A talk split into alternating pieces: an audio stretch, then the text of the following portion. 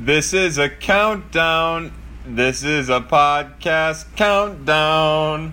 A podcast countdown of the top 35 prospects in the Cardinal system. We call it the Dirty 35. It's brought to you by Birds on the Black and Prospects After Dark.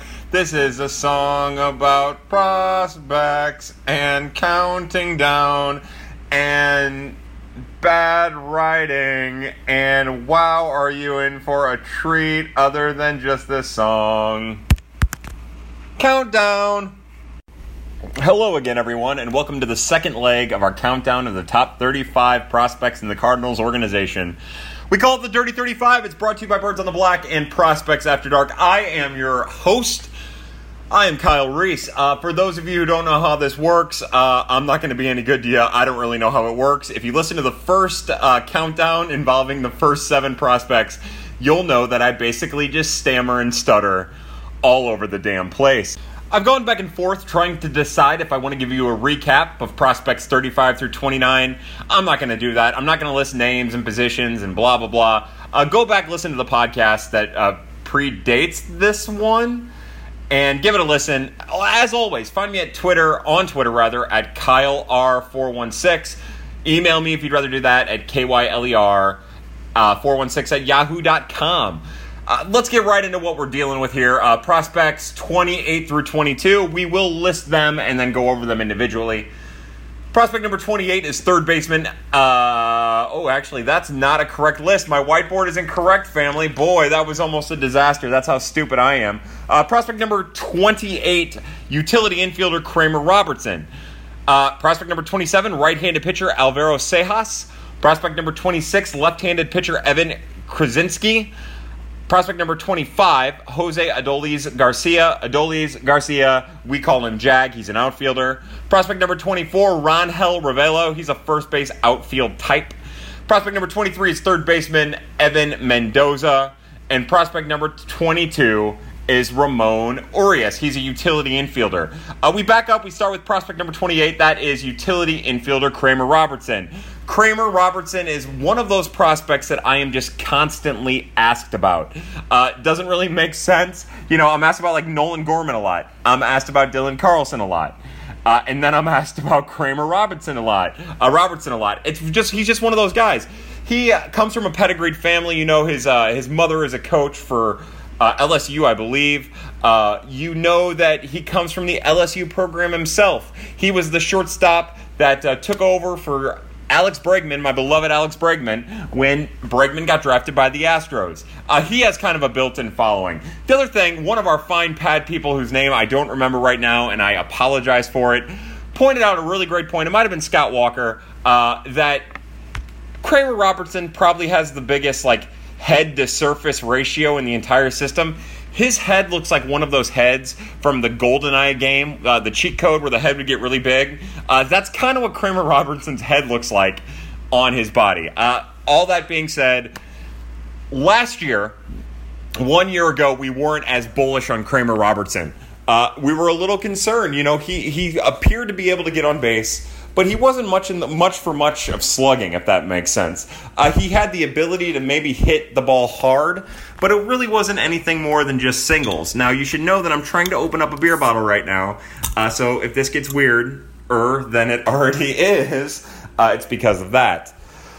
Uh, so you know, and then you, you take a step back and you knew that Kramer Robertson a year ago was going to be a very, very good and athletic fielder. But he had always had questions about his arm. And that kind of those problems hadn't gone away, but his arm got a little bit better. And then in August of last year, he started putting it together for Palm Beach.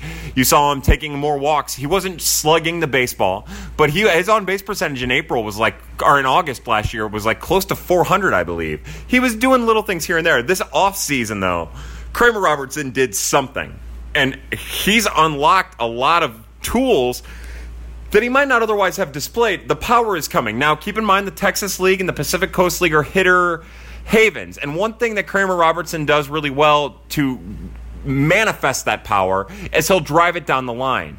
Uh, at uh, Roger Roger Dean at oh Jesus, I'm so stupid at AutoZone Park down in Memphis. One thing about that park is while it has a high wall down the left field line, it's a pretty shallow wall. Now, Robertson has hit some moonshots, uh, especially at AAA, but he's definitely benefited from having shorter porches. He's found the alleys uh, that help him or help that power play up. It's been a very, very encouraging year for Kramer Robertson. Again, I, I say it in the, the uh, article a lot. He reminds me a lot of David Eckstein. Like, you can't bank on him for much more than just like some solid contribution. Ideally, he, you know, because of his arm, even though it's better now than it was at draft night, like you wouldn't want him playing a bunch of innings at shortstop. I mean, it could happen. You know, the one thing about him is he's going to make every play and he's going to put himself in a position to make a good throw.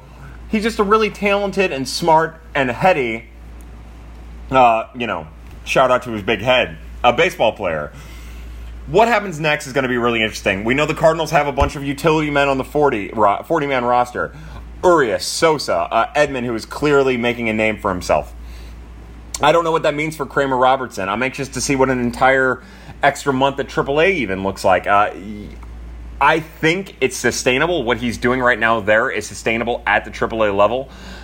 But I think we're going to find out more here very, very soon. I know he does a great job of working counts to get a fastball. He doesn't ever chase breaking pitches. He has an understanding of how he's going to be attacked or what to expect in an at bat, and he never really expands outside of that. Uh, usually gets a fastball to hit eventually. He's been fortunate, uh, but he's also created some of that fortune with his skill set, his natural skill set, and the things that some of the things that make him a, a viable prospect within the Cardinals organization. Uh, you're going to root for Kramer Robertson. You're going to love Kramer Robertson. I don't know if he, I would assume he's got a major league uh, debut in his future, but t- only time will tell. Uh, there's some helium here, and a- as much as I think he's good to go, um, you know, from like being a sustainable prospect I worry that the helium might wear off as teams adjust to him a little bit better. But again, it's been a great 2019 season for Kramer Robertson at a time when not many prospects are having the type of season that utility uh, infielder Kramer Robertson is having. Which propels us into prospect number 27. That's uh, right handed pitcher Alvaro Seijas. Now, sometimes we get caught up in top prospects, right? Uh, Seijas was like the 2015 uh, July 2nd international signing period's best pitcher. Cardinals got him. That was a big coup. It was good stuff. Granted, the, the pitching class then was kind of below average too, uh, but it was a nice little signing. And then last year, as a 19 year old in the Midwest League, he got beat around. But then I also forgot that he was 19 last year in the Midwest League. As a 20 year old, this time around in the Midwest League for Peoria, he's done extremely well. He was just promoted to Palm Beach. We'll get to that in a second. Uh, in the article, you'll see a seven pitch mix from Alvaro Seijas. A lot of breaking pitches. Looks like he's throwing a change or a, a curve and a slider. You'll notice that uh, he overthrows both of those pitches in the seven pitch mix, but he also nails his spot with both of those pitches in a seven pitch pitch mix. You'll also notice that he overthrows his fastball with two strikes. Typical Alvaro Seijas move. He can use a fastball to get ahead. Uh, speaking of him getting ahead, one thing he's done really well this year as compared to last year is working ahead of hitters. Uh, in the article, I mentioned that last year, if Alvaro Seijas got off to a bad start or if he was getting beat around a little bit, you could actually see his entire mood and demeanor change on the mound. Uh, he'd get pouty. Uh, he'd stomp around the mound. He, if he didn't have it, you knew right away. In the article, I say something like it was like he was defeated before he was beat in a start, and it was almost like what I'm trying to say there is it was like through the first inning, you knew that he was going to take the loss that game uh, by his own reaction. Now Another great thing about a 20 year old getting a chance to repeat the Midwest League is a lot of those tendencies have evaporated. Good sign, great stuff, big sign of maturity. Again, when a 19 year old does stuff like that at a full season level, sure, it's frustrated. Sure, you don't want that in his profile, but it doesn't mean anything, man. I got to tell you, uh, I'm 32 years old right now, and if I were to pitch in the Midwest League, I would stomp and cry and crab and blah, blah, blah. And uh, I don't even really care. It just goes, it's a pride thing, it's an embarrassment thing. Seijas is a good pitcher. Uh, and, uh, you know, it's nice to see the maturity match start to match his stuff, which is really good, although he does command it somewhat poorly sometimes. I mentioned he made his debut at Palm Beach. and the first inning of that start, he let up a home run, and then he hit the next batter. Uh, and the radio broadcast for, I believe it was uh, uh, the Miracles. Uh, they believe that maybe he was trying to hit the batter after he let up the home run. I don't know if that was true or not. You only get to listen to the games, you don't get to watch them, so it's hard to say. Uh, but th- I would suggest that that's the first time, if it actually happened that way, that Seijas let his emotions get the better of him. And I don't think it's any surprise that if it is the case, that it happened in his first start at Palm Beach. The other thing you'll notice about Seijas is he has kind of a high effort, high volatility delivery. It seems like there's a lot of moving parts there. It seems like it's a lot of energy. Uh, I would say about that that while it's cleaned up a little bit from last year, it's still a concern. You know, people believe that that type of volatility leads to arm problems in the law, or violence, and not volatility. That type of violence and his mechanics lead to arm problems down the road. Uh, we're just to have to wait and see with Seijas. Hopefully, it never happens. But it's a control issue, right? Like, the more violent your delivery is, the more high effort your delivery is, the harder it is to repeat that. That's my major concern, and that's why I bring it up. I, I don't mind it, it doesn't bug me at all. I just think that the energy that goes into repeating it pitch after pitch is very, very tough. Uh, the 2019 season has been a success for our number 27 prospect, Alvaro Seijas. 20 year old at Palm Beach. I'm anxious to see what the rest of the season looks like there. Uh, the Cardinals need Alvaro Seijas to be the pitcher that he's capable of being. Like, like, I mentioned in the article, I think that right now you're talking about a potential uh, major league type reliever in his future, but with a little bit of uh, progression and continued command of all of his pitches, I, I think that the ceiling is something. I mean, the ceiling is obviously more than that, but how likely it is is obviously becoming more and more uh, plausible that he's going to continue to be a starter as he climbs up the ladder. Prospect number 26 on our list is left handed pitcher Evan Kruczynski. Now, I say Kruczynski a lot. I believe it's Kruczynski. I'm not 100% sure. I'm kind of a moron when it comes to stuff like that. I'm going to get a quick drink of the beer. Hold on. It's a New Belgium triple. It's got like 8% alcohol or something. Anyways, uh, so as most of you know, Evan Kruczynski is one of my favorite pitchers in the organization. And when I watch his starts, I am nothing but frustrated watching them. Uh, he does leave a little too much over the middle of the plate. I'm not taking that away from him.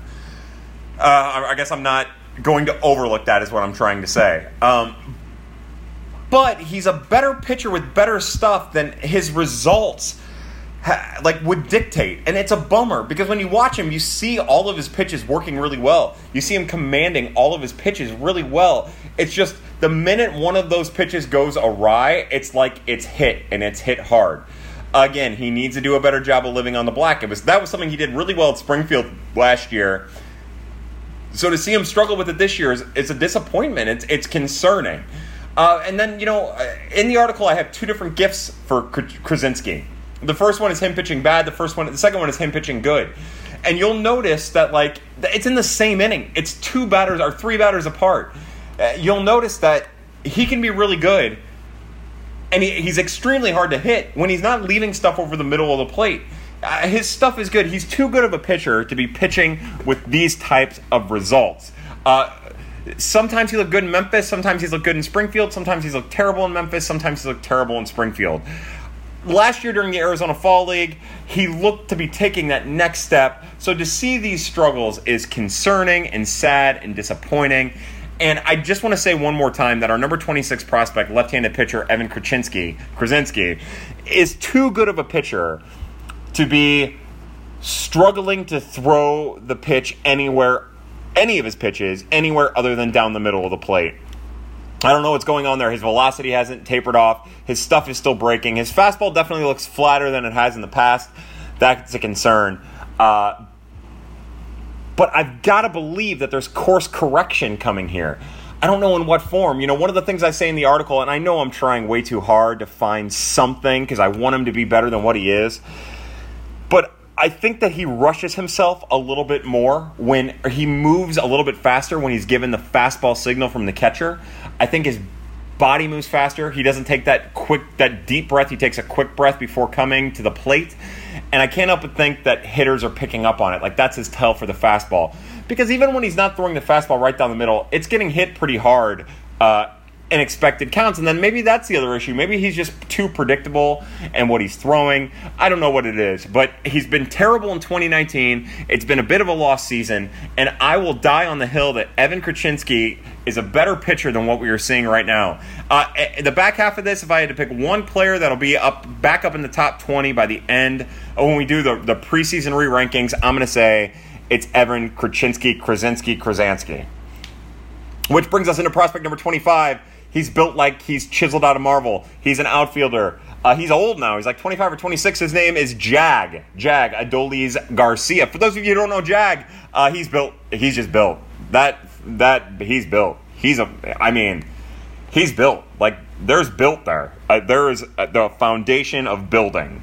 Uh, anyways, he, you know, it wasn't good for Jag when he made his major league debut. Didn't really get a whole lot of opportunities. Had a thing that happened around third base that may or may not have cost the Cardinals a game. Uh, it was bad, bad, bad, and it didn't go particularly well. Uh, and also, the thing about last year with Jag is that he got off to a terrible start and really only had like a 40 game period where he was pretty dynamite.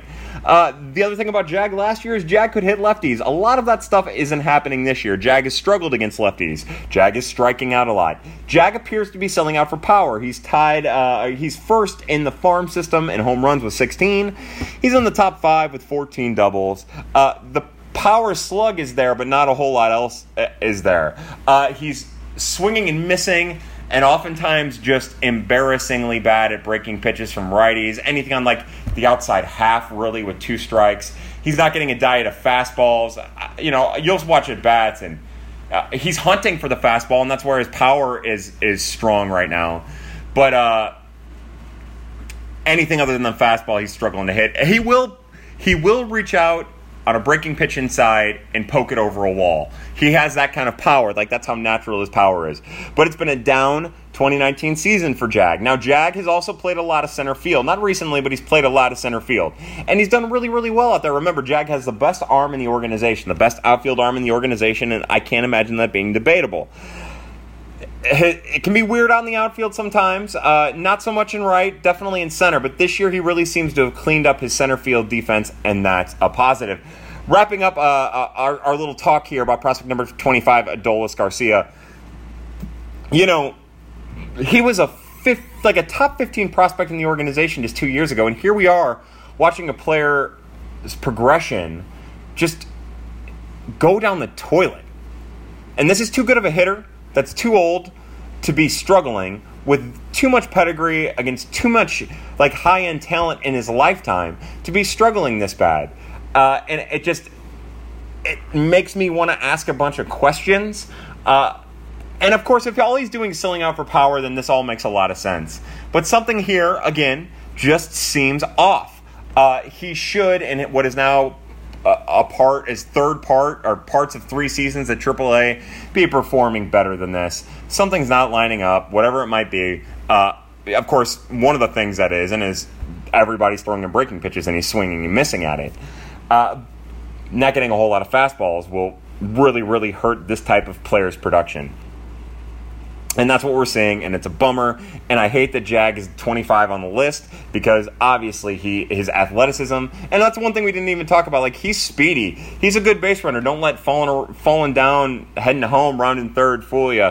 He's a smart, good base runner. He does some weird things here and there, but he's a good, solid player. So to see him fall to 25 is just, man, it's a kick to the soul, is what it is. Uh, prospect number 24, first baseman, outfielder ish, Rangel Ravelo. You know Ravelo because he was just added to the Cardinals 40 man. He already has had two stints with the Major League Club, including the one that led into the All Star break. Uh, more of a pinch hitter type, as we know. Uh, he's down on the depth chart at first base because of Paul Goldschmidt and Matt Carpenter, more than likely, right? Because if Goldschmidt gets hurt, more than likely Carpenter slides over to first. Uh, you wouldn't think Ravelo would get the start. You figured everyone would move around. Edman would go to third. Yairo would go to third. Some Yairo would go to third. Something like that. Like the Cardinals would be smarter about it than that. Ravelo is just a really solid hitter. Uh, he's a really, really solid first baseman too. Kind of a below average left fielder.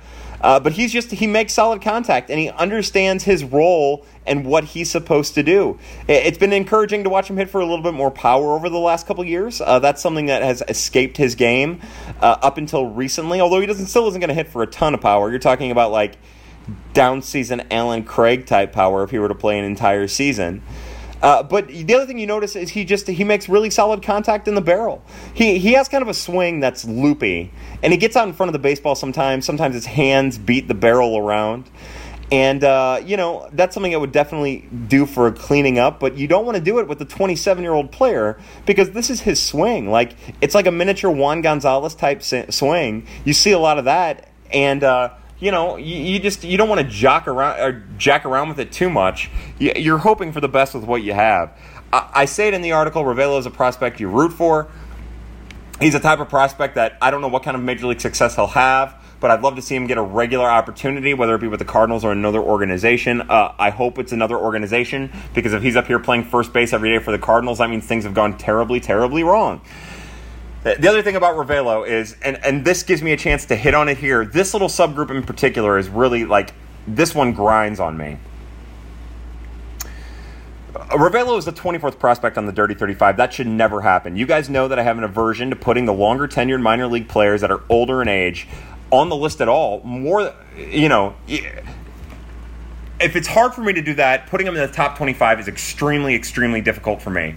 But what's happening is so many players are falling apart around him that and, and not just from like a production standpoint. I know that when you say that you look at the stats, but like mechanically and approach wise, a lot of prospects are taking steps back. I mean, other than Seijas and Robertson, you know, you could argue so far on of the 14 players we're going to mention tonight, Cedeno, Hurst, Whalen from the first half of the season, uh, Krichinsky, Jag, Evan Mendoza, and Ramon Urias have all taken steps back. So I have to put Ravelo back to 24. I have to put Ravelo at 24 because he continues to get better and better statistically, but also he hasn't changed anything about his himself and his approach, and he's he's attractive in with those skills. So it's just uh, you know this is as much of a statement of the current state of the Cardinal system as it is anything else, having Ron Rangel Ravelo as number 24. Uh, other than, of course, the fact that he's a really good baseball player, a really solid guy, and a really smart kid. And, uh, God, that stat line from Fangraphs is long. But uh, that is prospect number 24, Rangel Ravelo. You guys have seen him. You know what to think of him. He looks like he's chasing a little bit at the major leagues, but he also isn't getting a ton of at bats. Uh, we like Rangel Ravelo a lot. Again, anytime a player spends 10 years in the minor leagues and makes a major league debut, you root for him. Prospect number 23 is Evan Mendoza. He's a third baseman from NC State. He's one of my favorite prospects in the organization. And uh, the Cardinals, man, they just brutalized his value. Uh, Evan Mendoza is the best third baseman defensively in the organization. Can't be argued. He might also be the best defense, other than like uh, uh, uh Edwin Figueroa he, and Tommy Edman. Uh, he might be the best infielder defensively in the farm system. So, what do the Cardinals do? They move him to first base. He gets half of his reps at first base, uh, uh, the majority of them early in the year. Now, the other thing about Evan Mendoza is he's not a power hitter. This isn't a move to get a power bat over to first so that he rises through the ranks quick. He's a contact hitter. The slug has not been a part of his game yet. I do think it's in there to a, you know, 8 to 14 capacity, something like that. But uh, home run wise, and then 20 to 25 doubles, uh, double wise it's in there. It's just that it hasn't shown yet. It, it's something we're gonna have to keep an eye on, eye out for. He's on the IL right now. I bet when he comes back, he comes back gangbusters. Prediction, prediction will come back to haunt me. I know that. Uh, but that's my main beef with Evan Mendoza. Like, you know, uh, I say in the article over like a span of forty something games, he went hitless in only eight of them after the first couple weeks of the season. He was starting to get his game together. Uh, he looked ready to go. Gets promoted to Memphis, gets hurt, goes on the injured list. Uh, he was playing more third base before the injury, uh, the, the assignment to the IL. So that's a positive. And I don't think it's a coincidence that he started hitting when he moved back to third base. Look, I know it might sound crazy to bitch about a player moving positions, a minor league player, but it just, when you have a somewhat soft hitting infielder, who is also one of your best defenders on the infield. You don't move him to first base. You move him to literally every other position if you think that he's going to be blocked at third base by other prospects in the organization or players in the organization. Also, don't give Matt Carpenter a contract extension. What are you thinking? Uh, anyways, yes, third base is a logjam right now, and I get moving him, wanting to move him off of third base. He got some time in short in 2018, didn't seem to really pan out. Uh, but you don't put him at first. You put him at second. You put him in the outfield. Like the one place where he doesn't gain value is to go to first base, and that's what the Cardinals did. Just another curious move in a very curious 2019 season. Uh, but that is prospect number 23, Evan Mendoza. I love Mendoza. Again, I could see him moving up and at least into the top 20 a couple spots. Uh, when he gets healthy and is back to contributing on a regular basis. Speaking of on the IL for Memphis, we have number prospect number 22, Ramon Urias. Uh, so Urias is more of a second baseman, third base type. He can play short, but it's his weakest of the defensive positions. He made a name for himself by getting off to an extremely hot start in spring training for the St. Louis Cardinals. Uh, and then I think, I believe, and I wrote it in the article, and maybe I should fact check this stuff, but I believe he had the first spring home run for the St. Louis Cardinals in 2019. Uh, and it looked like uh, while he didn't break with the big club and struggled a little bit down the stretch, and I think he dealt with some nagging injuries. Again, do some research, Kyle. Jesus Christ. Uh, while he dealt with those nagging injuries or whatever it was, he didn't break with the big club, but it seemed like early on, uh, especially after that spring training performance, that he would be at the major leagues in some point. Uh, here we sit on uh, July 9th, and I would have guessed that we would have seen Urias by now, but his production and along his production along with the injury has stopped it from happening. Uh, we say it in the article. Got off to his first 80 or whatever at bats in April are terrible, not good. Uh, in May, he starts getting on base, but all of his power evaporates. Uh, at June, for like the week he played, it's kind of the same thing. On base percentage was high, wasn't striking out uh, too much, wasn't wa- was walking a little bit, uh, but no power. And you know, one of the things that makes Urias, if not maybe the thing that makes Urias a legitimate prospect, is the power that he brings for the role that he's capable of having. So to see the power evaporate a little bit was it, eh, troubling, to say the least. I think we can call it troubling. Uh, but it's something that's going to need to come. It's going to need to come back when he comes off of the injured list. Uh, I like Urias a lot. Like I said, I would keep him off a short. I think he can probably play the outfield if need be. Uh, he's okay at third, has an arm strong enough, can make some pretty impressive plays over at third. I think ultimately you want him at second. Good base runner, good speed around the base path, surprise pop, although it hasn't happened this year. Uh, I would s- suggest and expect that Urias finds his way to the Cardinals uh, in September, probably plays a bench role for them, gets limited at bats, uh, even if he struggles down the stretch as long as he's healthy. Uh, Ramon Urias, uh, highly thought of within the organization, very good player, very smart player. Uh, again, no power, but one thing that we did highlight in the article is it was very, very nice to see him lower his strikeout rate and raise his walk walk rate so far.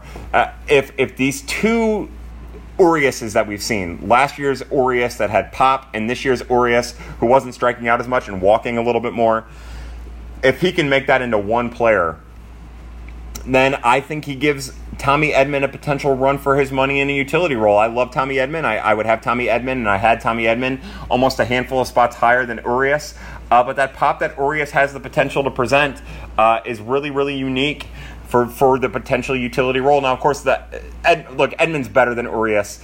I'm talking about like their ultimate ceilings. Uh, if everything falls right for Urias, and also Edman is a switch hitter, and that definitely gives him a clear leg up and talks of anyone replacing him as a utility player. Plus, he's really damn good, and he continues to be really damn good for the St. Louis Cardinals. I'm just saying that Urias is the type of utility infielder that, if the Cardinals didn't have Edman, would fit that role pretty damn well. Uh, he's not as bad of a defender as as Yairo can be, although I've said it before. I do think Yairo on a daily basis at third base would impress people. I think the on and again, off again thing is tough for him for whatever reason.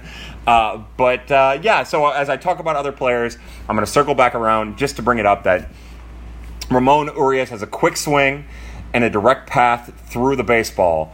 And it creates pop, and that makes him intriguing. And now you just hope that he goes back to producing some of that pop while incorporating some of this new less aggressive, smarter hitting philosophy once he comes off of the Memphis injured list.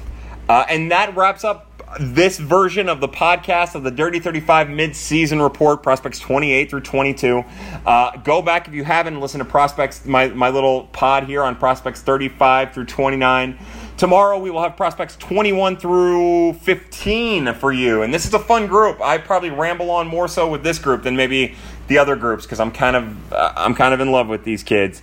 Uh, a lot of high upside. I kind of intentionally grouped three particularly high upside yet extremely far away from the major leagues players together because I think all three of them are kind of on the same level. Uh, that's the deep tease for tomorrow.